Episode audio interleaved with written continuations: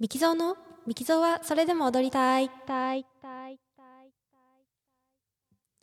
皆さんこんにちは、ミキゾーです。オーストリア・ザルツブルクでバレエダンサーをしています。現在は前十字靭帯を断裂し、手術し、2022年9月の舞台復帰に向けて活動しています。えっ、と、今日はあのリハビリの進捗、えー具合についてちょっとお話しさせていただこうかなと思います。えっ、と、前々回の放送で実は30分間、えー続けて走れるようになりましたっていうことを報告したんですけれども、その他で言うと、うんと最近はあのスクワットですね、するのを40キロのあのダンベルを背負って、えーできるようになりました。これはあの怪我する前のあの最高記録というかね、あの重りを持ってスクワットするのの一番重いのが40キロだったので、まあ、そこに追いついたっていう感じになりますね。まあ、あのまだ左足がね全然右より細いのでてか右が太くなったのかな？ちょっと わかんないんですけどあの左まだ筋肉ついてないですねってあのフィジオテラピーの人に言ったらですねいや結構いい感じだと思うよみたいな感じで言われてですねあれでも比べると左全然細いけどなと思ってもしかしたらあの右ばっかり使ってるので右足があのー太くなっちゃってるのかな なんか思ったりしてですね。まあうんとそこを40キロできるようになったのとあとレッグプレスですね。あのこう椅子に座ってこう重りをこうガシこう押しながらこう足で押しながらこうガシャンガシャンってこう前後に動くあのマシンなんですけどあれも80キロですね今できてるのが。なのでえーだいぶ戻って筋力が戻ってきたのかなっていうような感じで。で、えっとフィジオテラピーの方にですねあの、うん、そろそろなんかバレエのすごい簡単なっていうかねあの、まあ、回ったりとかこうあのひねったりっていう動きはダメだけどあのちょっとねこう膝を曲げたりとかちょっと簡単なのはやってもいいよっていう風にあのでもあのバレエってやっぱり足をこう外に開く動きがロテーションがすごく多いのでそれをあの100%でやらないで最初あの足の開き例えば45度から始めてそれで大丈夫だったらまた次の日にちょっとずつ開いていくっていうような感じにしてねっていうような感じで言われてですね。でちょっとやってみようと思ってあのフロアバーっていうものがあるんですね。あのバレエにはあのバーレッスンっていうあのレッスンの中でこう棒ですね。あの手すりみたいに捕まってやるレッスンとあとセンターレッスンって言ってあの普通に踊りのようにねえーっとそのバーなしで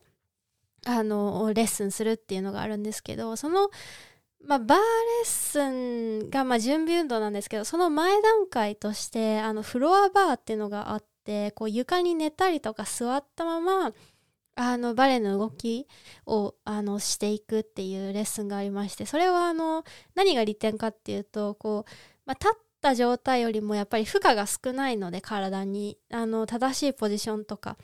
あの正しいあの体の使い方を学ぶことができるっていうので結構ねあの子供の頃いっぱいやったりとかあとそのバーレッスンする前のウォームアップとして、えー、とやれされされているダンサーもたくさんいるんですけどそのフロアバーで、まあ、できそうななんかその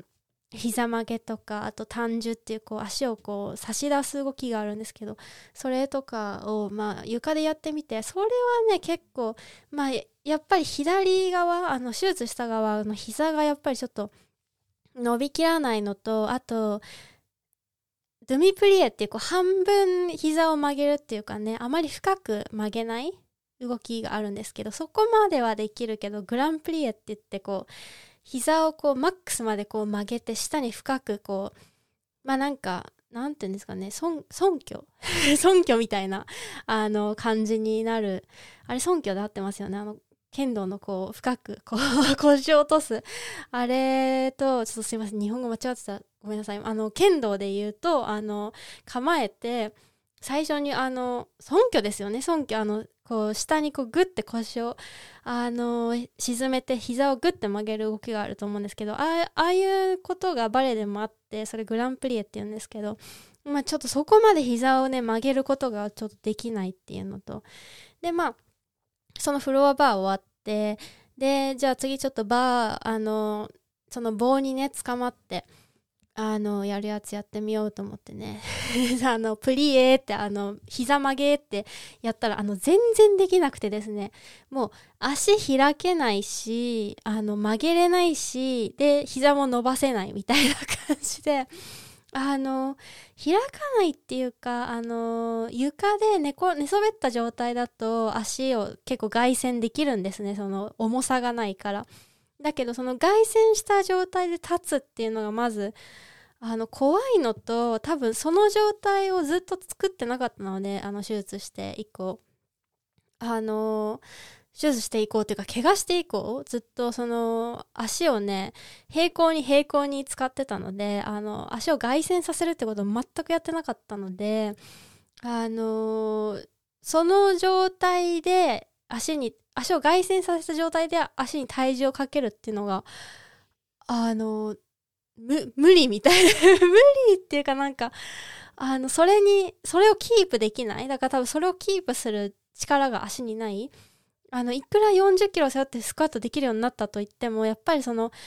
平行足膝が前を向いた状態での膝曲げ運動と膝が横に向いた状態でのその外旋して、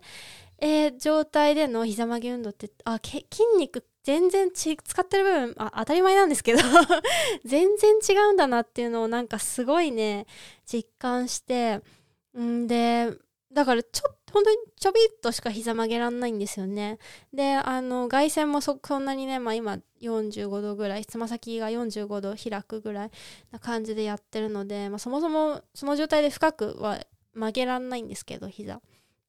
んで、うわーで3回ぐらいやったらもう疲れました。あんなにスクワットできるのに3回ぐらいプリエしたらもう疲れちゃって、まああの、神経使ったっていうのもあるんですけど、ああ、もうプリエいいわと思って。で、じゃあ単純って言ってこう足をね、こう前とか横とか後ろにこう差し出す動きがあるんですけど、あの、それもね、えっ、ー、と、左足だからその手術した足をあの前とか横に差し出すのはいいんですけどあの左足を軸足にして右足を動かすってなるともうその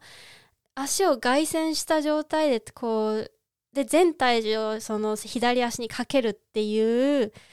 のができなくてキープできなくてうわーと 道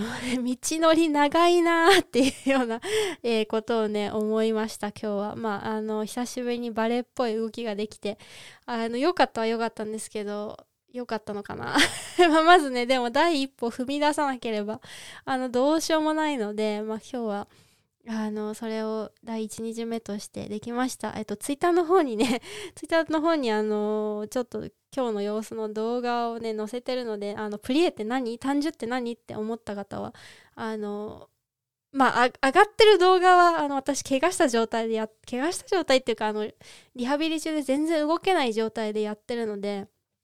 あのプリエや単純のお手本には全然絶対ならないんですけど